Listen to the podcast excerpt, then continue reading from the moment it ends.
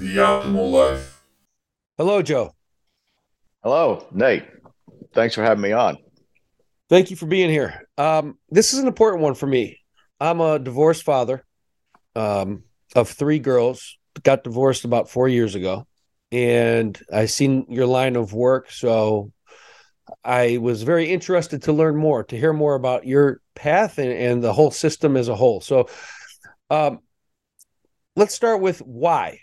Why did you get into this line of work of representing, I believe, strictly men uh, at this point in your career when it comes to the divorce process? What was your reason? Well, let me first clarify that it's not strictly men, although you're right. 97% of our clients are men, and, and we hold ourselves out as serving men in divorce. Uh, but if, if a woman comes to us, we, we will represent her uh, as I think the law requires. But uh, but I, will give you a little bit of history of how I landed here. Um, I started out as a hungry general practitioner, um, late '80s, and uh, and so when you're a lawyer at that stage in your career, often you kind of do whatever comes to the door, and it's and it's you know it's a healthy thing. It's a healthy thing professionally to get a lot of diverse experience. So I noticed that over time, I was I did focus. I should tell you on the Christian community because I had relationships with the Christian community in St. Louis and um, and and not others. I wasn't originally from this city, so I would have expected serving a lot of clients from the Christian community that the last thing I'd be doing was domestic relations.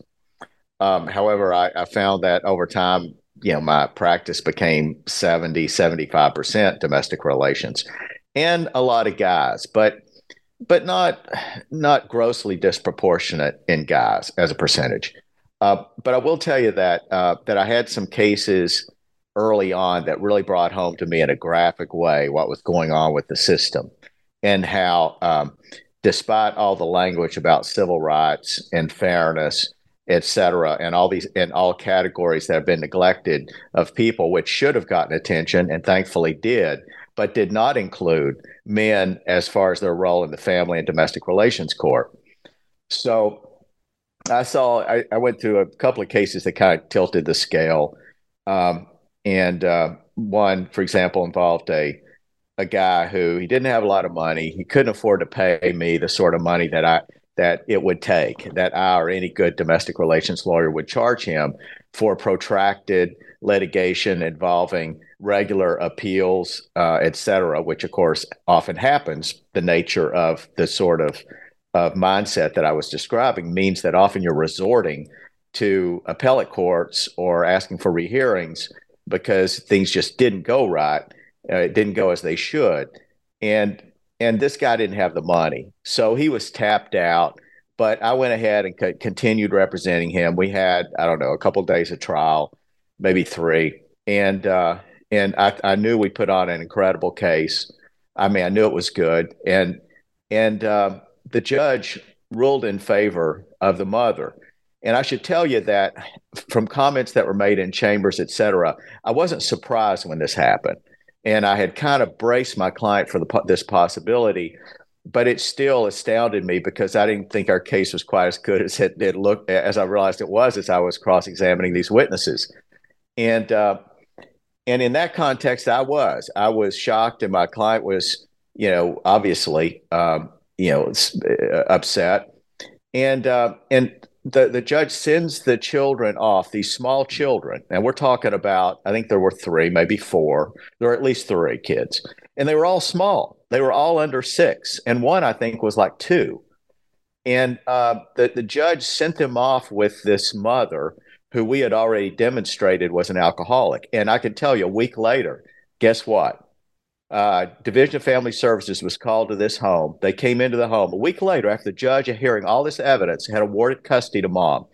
Uh, DFS is called to the house. They come in, they find children wandering around in the kitchen, pulling stuff out of cabinets, reaching and trying to to to, to feed themselves because mom is passed out completely in the living room. This during the daytime. Uh, kids hadn't been changed, nothing. I mean, total neglect. And uh, and the judge still, because I think his pride was involved in it, he wasn't prepared to change his order. So DFS changed it for him. They transferred they transferred the kids to my client. But that they're not all that horrendous. But you know, at varying degrees along the scale of of of prejudice regarding dads and their their roles as nurturers. It was there. It was there. So that's the you know you, you don't have to see much of that to decide that you have you know a cause, and so that's what Cordell and Cordell became. Mm. So that was the the tipping point for you. What was it, it obviously was it all centered around custody? Is that what the trial was? Was who was going to have custody of the kids? Did they they couldn't come almost to a, a shared parenting agreement? Yeah, no, it was almost entirely custody, and and in that day, and now I, I should say that it's become a little more common because of the progress. There has been progress in the last few decades. Do I think it's a level playing field? No, it's definitely not, but it's much better. And at the time, though, it was a it was a win and lose proposition, meaning you either got primary custody or you were reduced to visitation. I mean, those were the two options. The the philosophy at the time was that that it was disruptive to children, divorce, and that they they should be given to one parent with some visits to the other. And I can tell you what the legislature had in mind, which parent that was. Uh, when they issued that order. And it meant that dad's free to work and earn money, which was the perception of his primary role. And if he had the kids all the time, he couldn't be bringing in the money that he needs to bring in for the mother to nurture the children. And you guys sat there and you showed at trial that this woman was clearly had issues. You guys brought the the competency, the issues, the alcohol, those types of things to the forefront, and you still couldn't get any kind of custody for your client back at that time. No, and well, eh, no, but but let me let me tell you the way one of the problems with domestic relations court, and I don't I don't know of a simple solution to this. Put aside any predispositions that that judges may have regarding gender. The bottom line is that discretion is very very broad in family courts. Often you have you have guardrails on a judge's discretion in a lot of types of litigation financial crimes etc you have guardrails. But on the subject of who's a better parent line up 10 people and ask them different questions about parenting. You're going to get 10 different answers. So i'm being a little bit of devil's advocate uh, by saying that that there's just a whole lot of room for a judge's you know opinion now the, the facts that i had what was was that clearly beyond the range of discretion to award custody to the mother under those conditions? Yes, it was. And I think we would have gotten that reversed on appeal, assuming assuming that the Court of Appeals believed the testimony. Remember, the Court of Appeals on a case can only turn a case over if they believe that they, it's a wrong application of the law or number two, that it was an abuse of discretion. That means that no reasonable person could possibly have reached the conclusion on the facts that that this court did, this judge did, for example. That's the standard. It's a very high bar. And remember that the a lot of appellate courts have said many times that look, we defer to trial courts and to juries regarding their perception of the veracity, meaning the truthfulness of witnesses, the ability to watch the eyes and the face and the hand. That that's huge, and appellate courts know that. So so they're very differential on whether you read someone as being truthful or not truthful. So maybe an appellate court could have thought, well, Joe, I know you had these experts on the stand, but I think that the judge, you know, he watched them, he listened to them, he judged their veracity and concluded that it wasn't credible. I just don't understand how, especially back then, any male figure that wanted to have a chance at getting custody of, of his children uh, could do so. It sounds like all the female had to do back then was take you to court, bleed you out on in terms of financial. Like you said, your guy he couldn't afford you guys. You just no. bleed them out financially, and uh, the women's going to win. The woman's going to win. They, she still won, even though he had a great representation in you and your partners. Uh, yeah, but I don't want to make this sound too bad. I mean, in other words, if you go back to the '90s, I mean, there were victories. I mean, remember these guys are are they're not evil these judges for the most part. I mean, I mean they're they're like you and me, and and yet they had prejudices about the roles of parenting that perhaps were a product is a product of our time, our culture, et cetera. It doesn't excuse it, but but similarly, there are guys like you and me back then, and let's assume that we too were products of that world. But nonetheless, we would have thought, oh, this is a good dad; he should have custody. There were those cases, and and there were those judges Um, it, it, would I say that those judges were uh, existed in larger numbers in urban areas than rural? Yes, I think so. Just as a generalization, the more rural you got, probably the more stereotyped the outcome is going to be. I think it's important that, I'm not just it needs to all be the man. I think it's extremely important, and I assume that you agree as well that there, the mother plays a critical role, and she has her checklist of roles that she typically plays, and then the father plays his role, and he has his checklist of roles he typically plays. A child who only has a father is not going to most likely be exposed to a lot of the beauty and the things that a mother is going to bring to that child growing up, and vice versa. Uh, a child that only has a mother is not going to have that strength and that resolve and that calmness or the, the the masculinity that a father brings. So I think it's critical that that the system looks at both, right? And that's kind of seems where it's gone over the last. It's it's getting better. Yeah, it is getting better, but but I think that that sociologists, psychologists, others who are knowledgeable about parenting and outcomes for children I think now would almost be unanimous in agreeing that that the father is much more important uh, and essential, as you and I would say, when perhaps their consensus wouldn't have existed 30 years ago. We're now seeing the fruits of a public policy in which there was one parent, the mother present, and the dad not, in larger percentages than our, our society has ever seen, and the results of which, you know, we're witnessing uh, every day, and especially over the last three years. So, so there is a price to be paid in terms of of uh, of these not not only for the children but for our culture at large. Yeah, I, I think I saw a stat too that it was either all or the majority of mass shooters have come from a, a, a, one person household and and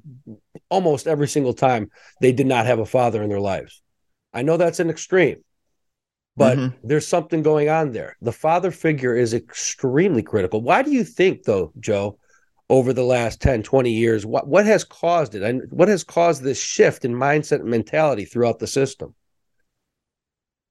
You mean in a favorable direction, correct, or less favorable? Okay, favorable. favorable so, um, I mean, I think whenever people who are so passionate about civil rights come to the point to where they blush when presented with the neglect of this issue that that they finally have conceded that that yeah you know it's true that we've given a lot of attention to moms. Moms in divorce court. I mean moms in divorce moms victims of domestic violence. Mom has mobilized the a multitude of organizations rich with resources uh, and a good portion of them government organizations uh, whose mission is to protect mom from this abusive environment that they impute to her or that she says that she's a victim of and and and it is it is viewed entirely from a one gender perspective. Uh, yes there's domestic violence. There's domestic violence on both sides. I mean we had a case where the guy goes into court and his wife had hit him so hard that she broke this i think it's called a mandibular bone whatever it is the, this bone around socket, your eye the eye. socket yeah yeah it was a crack in it and and they don't treat it uh, other than to to watch it see if any residual damages to nasal areas etc so we come into court with an order of protection and i don't the judge apparently took the position that my client had provoked her now imagine this switching roles th- th- this would be on the evening news. So you know what the judge does? His order is, I'll grant the order of protection because he had to, meaning the law said. Obviously, he had been struck, and and the judge didn't question that. Uh, but but the judge went ahead and allowed them to continue living in the home together. In other words, it was this purely token issuance of an order because he had to, but he didn't think this guy was possibly endangered, even though that a blow of this force caused the damage that it did. That's how lightly, frivolously, the court regarded this this uh, application for an order of protection. So, so I think that that what we've seen happen over the, the, the last decades or so is this recognition that that this is a one-sided affair, and it's getting embarrassingly so for advocates of civil rights. And when you have guys who are regarded as uh, you, as as this monolithic group of people who are prone to violence and they have to be subdued by courts in domestic relations cases then you end up with with tools and instruments that are abused. I could you could get me to talk for you know 30 minutes about orders of protection. I mean it's it's probably the most uh, abused legislative tool in domestic relations courts uh, because it's become a means by which one party not either party, one party really has available to it this means by which they can gain a powerful edge over their opponent in in what is you know the greatest fight of their life. You know that's what divorce is. And and they, they get this powerful tool that that assures them custody um, that assures them exclusive possession of the or custody of the children and possession of the marital home while the case is pending attorney fees now the, the fact that there are some spillover effects where this guy if if such an order is issued, may very well lose his profession. I mean, there's a number of professions that if you're found guilty of domestic violence, your career is over. Teaching, other things, he can't own firearms again, et cetera. You know, a, a number of number of consequential uh, effects from from this this tactic. But but it was made available by legislatures, and the requirement for an order of protection lest anybody think that whenever they hear that a celebrity or someone is guilty of some terrible thing when an order of protection is issued, they need to know that that while that's possible that that that that celebrity or other person is guilty, the threshold for the issuance of the order they should know is simply a perceived risk of imminent violence or imminent harm. Language such as that in the various you know uh, counterparts around the nation. That's all that's required. So the it, the the pressure to use this opportunity in a fight such as divorce is almost irresistible. And so it, it's not a criticism of women. Men would use it if it were given to them. The point is, the legislature shouldn't have created, and courts should not have continued to entertain or encourage something that is so vulnerable to abuse. Right. And then when the man actually has the opportunity to use that, to your point, it's uh he he provoked he provoked the situation. But but you talked about that but I'm, I'm curious more so to the fact that the courts have become much more cognizant of the importance that the fathers play in the home. And you've seen it over the years that 30 years ago it was probably winner takes all and that was usually 99% of the time women. It's gotten more to the middle where they say hey listen there should be shared parenting rights. If both homes are, as long as there's nothing dangerous that the kids are exposed to, why do you believe that the courts have started to shift their mindset over time in favor of the father? I do think that studies support it, and and some of the studies I was referring to a while ago, um, relating to the the role of both parents in the home. I think now that's being widely accepted. Um, but but I do think though that that there was pressure on the part of many guys organizations and others that that domestic relations courts had to become fairer. And I think the way that they became fair, and it, apart from from this these scientific stu- these sociology sociological studies, is that they they come in with a presumption that now exists in uh, maybe not all states, but a good forty five plus states have the presumption uh, that shared parenting is the way to go and either party who wants to uh, to avoid that perhaps they want primary custody then they bear the burden of proof of establishing that there's a reason for that. And incidentally an order of protection can be such a reason and would be such a reason. Yeah. It's just interesting for me to see the progression. I hear stories horror stories similar to the one that you talked about at the beginning and then I see situations like mine. We didn't even go to court, thankfully. I mean, we we settled this thing between the two of us. It, it can be done. It, cooler heads can prevail. No offense to you guys, but if you're going to go into battle, you better be prepared uh, for a long fight and a long financial strain on the entire situation. I, I mean, right? Like if somebody if somebody's fighting for typically i assume it's always comes down to how much custody can they get of their children and it, when it gets nasty but if they're got to go to battle and go to trial, that's going to be costly. Yeah, and you know, in fairness, there is a context in which this occurs that that you know we should bear in mind. I mean, parents are human, right? I mean, let, let's let's keep that fact in mind. And while they love their kids, they're human, and uh, and often the context is that one of the parties may have had an affair. Typically, that's what triggers a divorce. More than I'll tell you, as a divorce lawyer, that's not an ugly rumor; it's a fact. and, and uh, while there can be, you know, things where divorce is essential, such as anytime you, I call them marriage killers.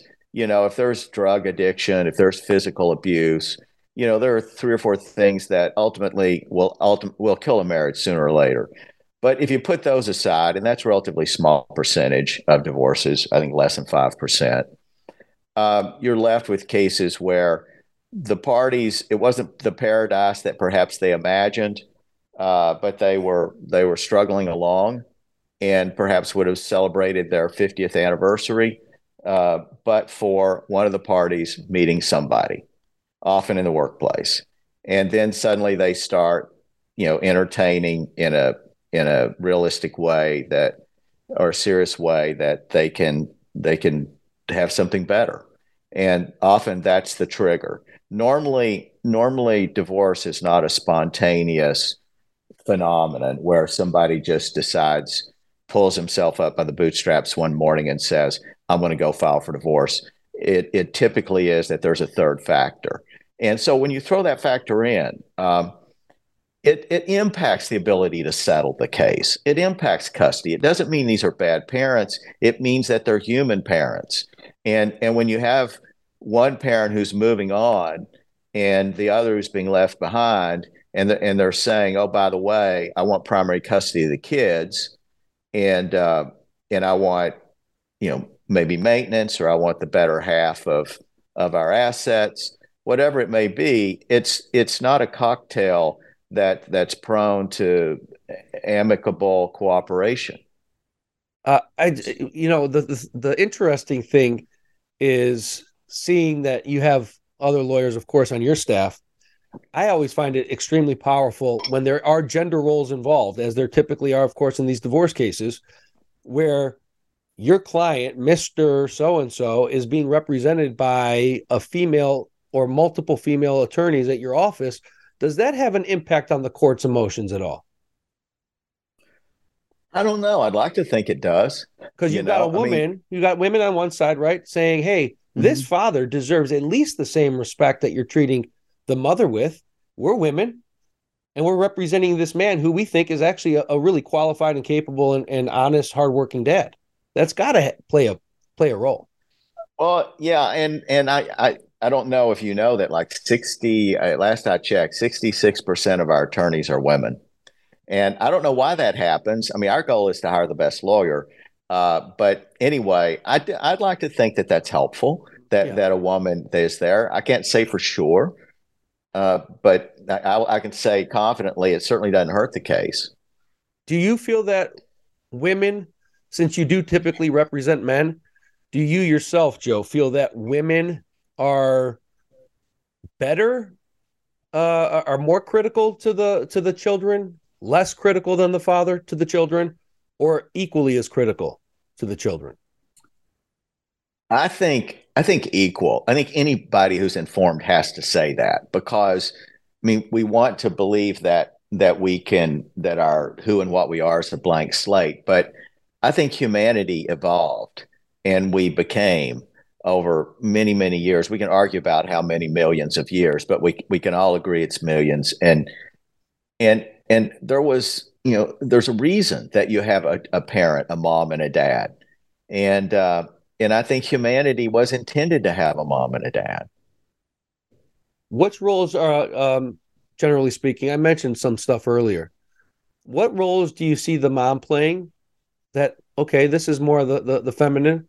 And on the contrary, what roles does the dad typically play as the masculine?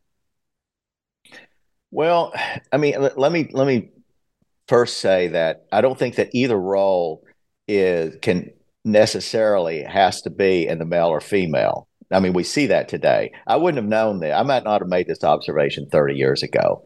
But I think you can have a nurturing force that might be in the dad and you can have a strong disciplinary force that might be in the mom. In other words, you've seen this. You you know this in couples that you know.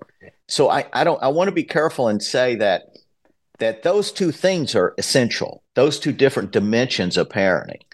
but I don't want to necessarily connect it specifically to guys because historically guys were that way and historically women were largely that way. I think that that we have to abandon that because it's not what we see in the world today. But I would say both have to be there, both dimensions of parenting, whether it's the mom or the dad. Yes. Do you agree with that? I do. I do. And, okay. and your point is well taken that it's not black and white. Uh, you could have a father who offers that nurture and a mother who's the militant and is going to be the strong and the backbone of the family. It's not gender roles per se, but I do believe there's also some some differences too, I, and and they're sometimes hard to articulate because it is a blurred line. But I do believe that I think that there's things that a mother can provide to the child that none of us man men can, and maybe it's an intangible Maybe it's a warmth. Maybe it's a, a, an affection that's just different. And then on the flip side of it, there's things that the women can't provide that we can as men. And, you know, that could just be a sense of security. I mean, you might have a sense of security with your mom, but if you've got a father in the home, you're going to have an elevated sense of security. I don't care who you are. And I don't care how weak your dad might be. The fact that you have a dad or a male figure in the home as a child, you don't know it, but you're feeling a whole different level of security with that male figure in the home than you would if you're just living by yourself with a female parent and that's it. Yeah. Um, and I just, I want to, I think that we have to acknowledge though that we can make generalizations, but but the problem with it is that we know that there are exceptions. We know there are lots of exceptions, and that's a reason I'm leery of generalizations more as I get older than I was as a young man. I could I could the, the world to me used to be so simple. You know, everything was black and white, uh, good, bad. Um, and now that I've gotten older, I mean, it's gotten more complicated. So when, when you uh, get a phone call, I'm sorry, Joe. When you get a phone call from a potential client and says, "Hey, I'm in a, I'm in a tough spot. My my wife cheated on me. Uh, your example, the coworkers uh, supposedly is involved and uh, it looks like things are going south here for us. Um, do you what, what's your approach? I mean, uh, is is your approach to go right at it and say, all right, it's time to go to battle and war, or do you always start with, hey, can we find some common grounds? Deal with the other side. You'll deal with her uh, her attorneys eventually, and try to always get to some form of mutual agreement settlement. I assume that that's the the initial approach. Yeah, it is, and uh, and it's more practical today than it was 30 years ago. 30 years ago, you know, we uh, we were we we always use the the sub phrase of a domestic litigation firm.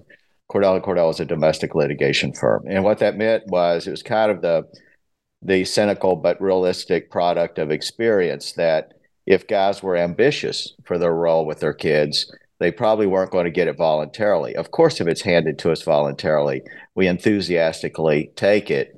But that, as a as a practical matter, didn't happen commonly. Um, and and so our perspective was more litigation based in the early days for good reason. Um, and for some of the reasons you and I've talked about earlier in this interview, I think now for that to be the starting framework um, is is unnecessary because I think now there there is potential for settlement that there wasn't years ago. Uh, but there still are biases, and there's still reasons that that sometimes people need to remind the court, and if necessary, the court of appeals, uh, that that the guys is capable of doing this as as mom, or that mom is as capable of earning a living as dad. Mm-hmm. And that, uh, or that dad, if if it is a matter of of maintenance, that dad is as worthy of maintenance as mom would be. I mean, those are things that sometimes require reminding judges and courts of appeal. Uh, but apart from that, yes, I think that that uh, we do more often have the potential for a settlement early on uh, than we did 20 years ago. Yeah, if you could somehow keep the ego in check, right? because the ego is the enemy, and in all these situations, it always comes down to that ego. It comes down to the pride. Yeah, yeah, so and, and yeah, let me let me throw this in too. Uh, and this seems a little odd for a divorce lawyer to say this, but um, maybe because we start out in the Christian community, serving Christians, and often though they were seeing us about marital problems and though divorce was under discussion, they still wanted, if possible, at least one party, maybe not both, but at least one party was wanting to save the marriage. And often that would be the party that would come to us. And uh, and there we would we would suggest to them that there are tools by which they can save the marriage and still have all the protection that they would otherwise have. So for people who the subject of divorce is kind of a sacred or a very you know uh, substantial thing, uh, they want to avoid that at all costs. And a legal separation, for example, depending on the state, uh, in many states is as completely protective as a divorce, meaning you divide property, you award custody, you divide pension plans. All those things are done that would otherwise be done. And to, to which somebody who's not religious at all would say, well, if it's the same thing, why not just make it a divorce? And, and, but, but the, the person from a religious background who thinks that divorce, you know, is something that they shouldn't do, uh, then then it's a marvelous thing because it allows them to have the solution they wanted without having to get divorced. So we did a lot of those in the early years, not so much in, in recent years. When you have a case, even if it's a contentious one, you guys go to litigation, trial. You don't like the other side. You've been working tirelessly for this man who you're representing and you just you put all your your passion and you guys win you whatever winning is whether it's it's prime custody uh majority custody sole custody whatever and you guys win do you walk out of that courtroom and feel any type of sadness and remorse that wow these children we just won for our client but there's part of me that feels somewhat sad and feels bad that these children are not going to be exposed to their mother? Um, yeah, somewhat. I have to tell you that that we align ourselves with, uh, you know, we're guilty of, you know, thinking from our client's perspective, and and you know, we've we've taken a side. You know, we're not dispassionate. We're not in the middle. We're not even representing the kids, quite frankly. Um, we you know we're now we do believe that our client is the best for the kids uh, we would have to believe that if you're representing God and trying to get custody you've got to believe that there's strong evidence uh, but uh, you know i think it's probably one of the failings of the domestic relations bar is that you do something so much every day that it's difficult to view it with fresh eyes. Mm. and you get so aligned with your client and you know you so wanting what your client wants. And you do lose objectivity. There's no question you lose objectivity. I think that to some extent that can serve your client if it doesn't go too far. If you lose too much objectivity you lose your case. So um, I, I can't say to you that I've regularly had that thought. I can certainly say to you I've uh, often, I should say often. Regularly, yes, but not. I wouldn't say that it's a typical case. Right.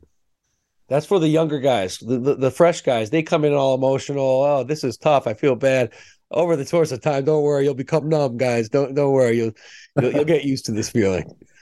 It's very it's, uh, yeah. My daughter's in medical school, and she uh, she had a patient come in through emer- She's doing a ro- rotation through emergency room. She was recently, and uh, and she she had this patient who came in and was visiting with her and everything and was dead because the na- nature of the illness uh, or the the injury was dead hours later because they had to do an emergency surgery but elizabeth was just very upset and crying so i think it's a little bit of the same thing is you do get a little hardened over time and and you know that's a survival um, t- technique too, I guess. It just is. to hang it's a tightrope you're walking because if you're not too, if you're too soft, like you said, you're not going to advocate properly for your client. So it's it's it's a tightrope. There's no doubt about it.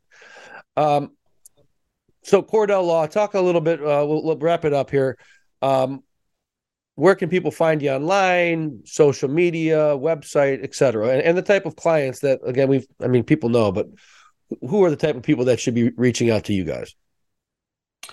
Uh, we uh, we focus on serving men in divorce. Uh, much of it is custody battles. That kind of is where we cut our teeth. But in the last decade or so, we find a larger percentage of our cases are guys who are older, which means it's more about assets. Uh, guys getting divorced uh, above forty uh, is often not about custody. Often it's about assets, especially when it's fifty or sixty but uh, under 40, generally, there's no assets to speak of. There may be maintenance issues, but often there's there's custody, uh, and that's that's what brings our client in. So, uh, so yeah, we we are uh, passionate about what we do. We're the largest domestic relations firm, I'm sure, in the United States.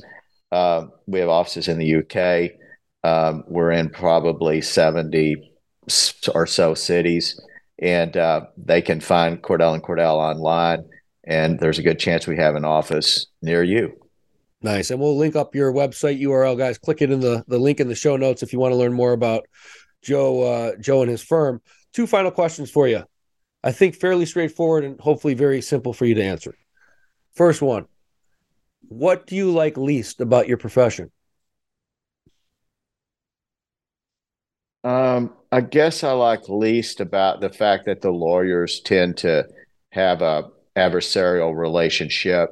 It's you know you go to work every day, and in many fields, your work, your coworkers, you know, there's a pleasant relationship, or your fellow people in your careers, doctors, engineers, go down the list. But divorce lawyers, more than lawyers generally, tend to have adversarial relationships that spill over, and mm. uh, it's it's not a real healthy environment for anybody uh, long term, but uh, it's the nature of what we do. Flip side of the coin, what do you enjoy most about your profession? Um, I enjoy the fact, and I've argued this to one. I have a daughter who's gone to law school and she's clerking for a federal judge now. So I've argued to her that that that the merits of domestic relations law, and that's that, you know, it's the it's the single single practice area in which you play such an important role in your client's life. There's no analogy to it. Even criminal law is not an analogy to it. Um, when when you're a divorce lawyer, you're representing a client with respect to everything in the world that's of value to them. Everything, children, property, career, everything, and there's no counterpart to it. Um, and if you like having that responsibility and like being able to be the bearer of good news, then it makes it a marvelous profession. And and that's what I argue to my daughter that that she should join Cordell and Cordell. We'll see if that ever happens. She's got an in for sure. Hey Joe, thank you very much. Uh, continued success to you and everyone at your firm, and, and thank you for the good work you're doing. Thank you, Nate. Thanks for having me on.